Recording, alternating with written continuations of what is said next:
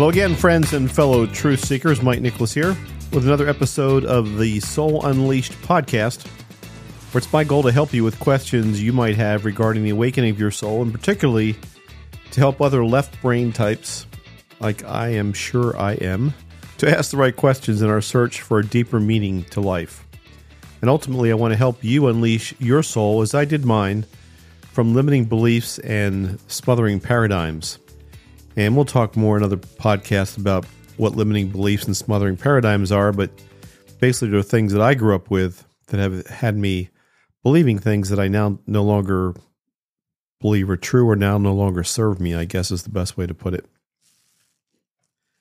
So, today we are going to uh, seriously go down a rabbit hole, if you will.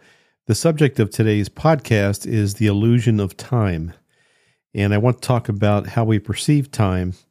Now, if I was my my earlier self, you know, five years ago, listening to a podcast like this, I'd be saying, Mike, who the heck, who gives a rip, right? I've got enough problems trying to figure out how to get my kid to uh, baseball and walk the dog at the same time, let alone be worried about the illusion of time. So, how does knowing about this serve me? And my answer to that, my understanding of that now is that things are just not maybe as we as we've always thought them to be. And so I ponder these these type of questions now because all kinds of spiritual things have become apparent or aware to me, and time is time is one of them. And it, learning about this is probably not going to give you more time to take care of your baseball games and the dog, but it will give you something to think about in terms of a broader perspective on life. And that understanding has gained me clarity and it's gained me internal peace. So that's why I want to talk about it.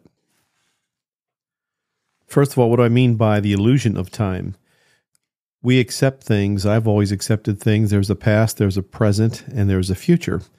And it, to us as human beings, it just makes sense. There's a past, present, future, and that's just the way things are. However, I've come to believe in some other realities about time, in that time is an illusion that we created here just in our little earth experience that we're going through. And that in the big concept of things, the universe, heaven, if you will, but the universe is that everything happens at once. There is no past, present, or future in terms of where God is or where the universe is or where our souls come from. And when you start thinking about this concept, man, it blows me away uh, because everything that can ever possibly happen has already happened if it's happening now. So yeah, it's pretty weird. And I know that this is a wormhole, but the way I've heard it explained to me is that, you know, say you're playing catch with your your son and you, you have the baseball in your hand and you throw it in the air and your son catches it.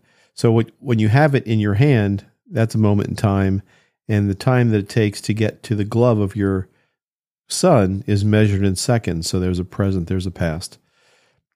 In the universe outside of this earth experience, it all happens at once. You just think about it and the ball's there. You just think about it and it's already happened. And th- that concept is, of course, very difficult for us to understand because it's very foreign to what we observe around us every day. On the spirit side, I, I think there's something called thought creation. Interestingly enough, as I've read uh, a lot of books in the past three or four years trying to better understand the spirit now that I've gone through the soul unleashed process. There are a lot of people that talk about when they speak on the, about the spirit side that there's something called just thought creation. You think about it and it's there. I thought this was really weird actually when I first started reading this. I forget the name of the book, but it was someone who was talking with her son in spirit, and he and she was asking him obviously, what's it like being in spirit? And he was explaining that whatever he wanted, he just created or he thought about it. So he wanted to have a house by the ocean, and he remembered his childhood home, and that's where he was basically living, unquote, in in in the spirit world. That's where he chose to be, and he could conjure up or or create in thought foods that he wanted or pets that he remembered. Anything that he wanted was immediately there when he thought about it. It appeared inst- instantly, and that's called thought creation. And I guess what we have on Earth is what you might call thought creation in slow motion. It just doesn't work work that way. Now, things, thoughts do become things on earth in this life, but not the way it happens on the spirit side. It doesn't happen instantly.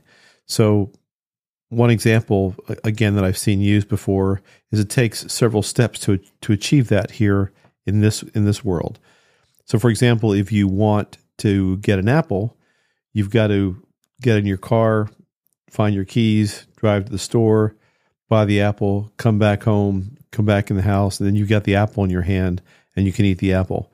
On the spirit side, if you want an apple, it appears in your hand instantly through thought creation. And apparently, the reason we don't have thought creation here on earth is because things are supposed to happen very slowly to give our soul a chance to understand all the events in our lives and how our actions affect others. And that's all part of the experience of being here on earth. Yeah, I know this is pretty this is pretty weird stuff, but more I thought about it, the more I've studied about it, and I've seen it. You know, I, I didn't realize what I was even reading. Sometimes I read these other books about people talking about what it's like in the spirit world, and books that go back to the 20th century, the 18th century. There's people that describe these things this way that they create things with their mind in the spirit world. They want to live in a certain place, they just create it. Now, I've also heard it described that you are able to do that in the spirit world because that's what your soul needs when you pass from this life to the next. Sometimes it's traumatic, sometimes you miss your family, sometimes you still miss people in the spirit world, and you can recreate those things instantly with thought. But eventually, as you uh, go through a life review process and you heal, if you will, from what happened in this life, that you no longer need those things. That's a whole separate podcast, honestly, about what happens in the spirit world. I don't, I'm sure as heck not an expert about that, but I've just read a lot of different things about what supposedly happens. So, anyway, the illusion of linear time on the earth plane is to allow souls to view our events in slow motion as a learning tool. And that helps us better appreciate the effect of our decisions on others. And it gives us a better understanding of the experience that we're going through while in, in this earth plane, in this earth experience. Now, the idea that really kind of blows me away is the idea that everything that has happened in the past, everything that's happening in the future, is all happening now in the present, outside of this earth experience. And that's where I get the concept of everything that's could happen, might happen, has already happened. There's a concept called the block universe, which I've come across. And the block universe is the concept that, you know, we all know about three dimensions length, width, and depth. But there is a fourth dimension in this concept called time. And that, so those four blocks make a, a, a cube basically. And so it's called a block universe concept. But, but that is just a construct that we go through while we're here on Earth. Now, if everything that can possibly happen has already happened, my initial thought was, what does that mean about free will? How do we still decide what it is we want to do? Well, there's the concept of multiple universes on top of that. So, and this really blows you away. if everything that can possibly happen has already happened, then everything that we could possibly decide to do has already happened.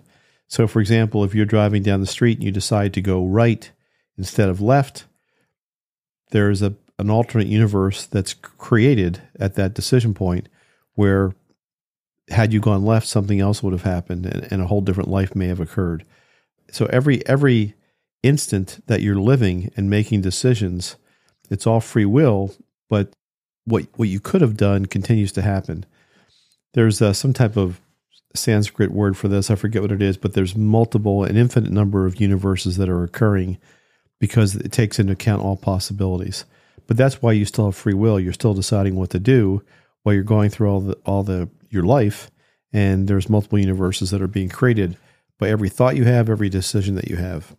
Yes, I know this is completely uh, completely out there, and you know, knowing all this and uh, three dollars will get you a cup of coffee at McDonald's, but I found it extremely interesting and it's certainly a perspective I had never considered.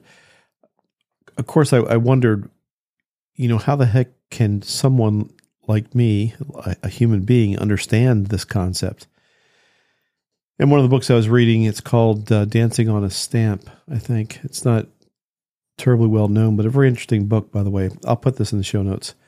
But in, in there, in Dancing on a Stamp, the person speaking says it's not important that you understand this concept now while you're going through your earth experience. You understood this concept before you incarnated, and you will understand this reality once again when you return to the spirit side. So while you're on earth, you must accept the fact that you have to live within the limitations of your human mind that restrict your ability to comprehend fully about how this concept works. And I'm I'm prepared to uh, to accept that and and be uh, you know worry about the baseball game and the dog. But it is an amazing for me. It's an amazing concept and an amazing perspective, and and furthers the the belief that I've come to adhere to. I suppose that we make the decision to incarnate in this life.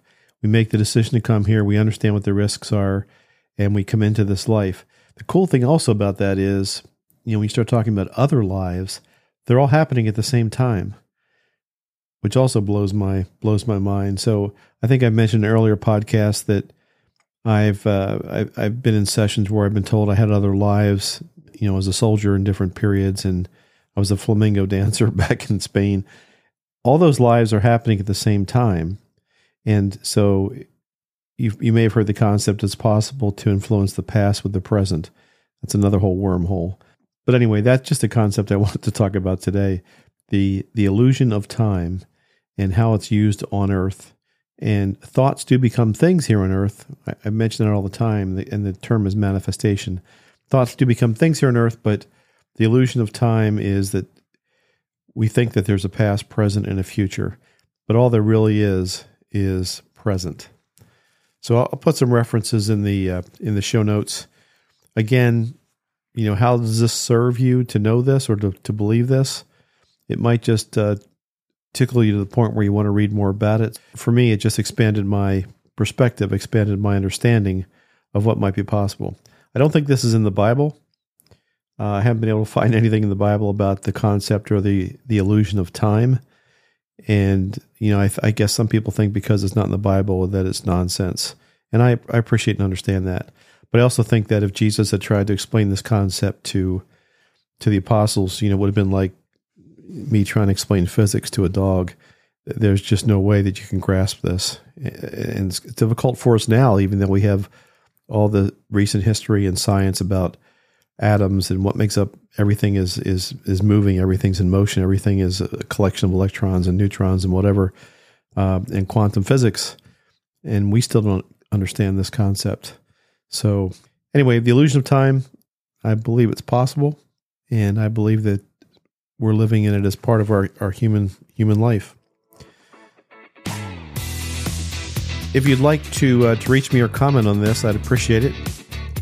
Just Mike at MikeNicholas.com.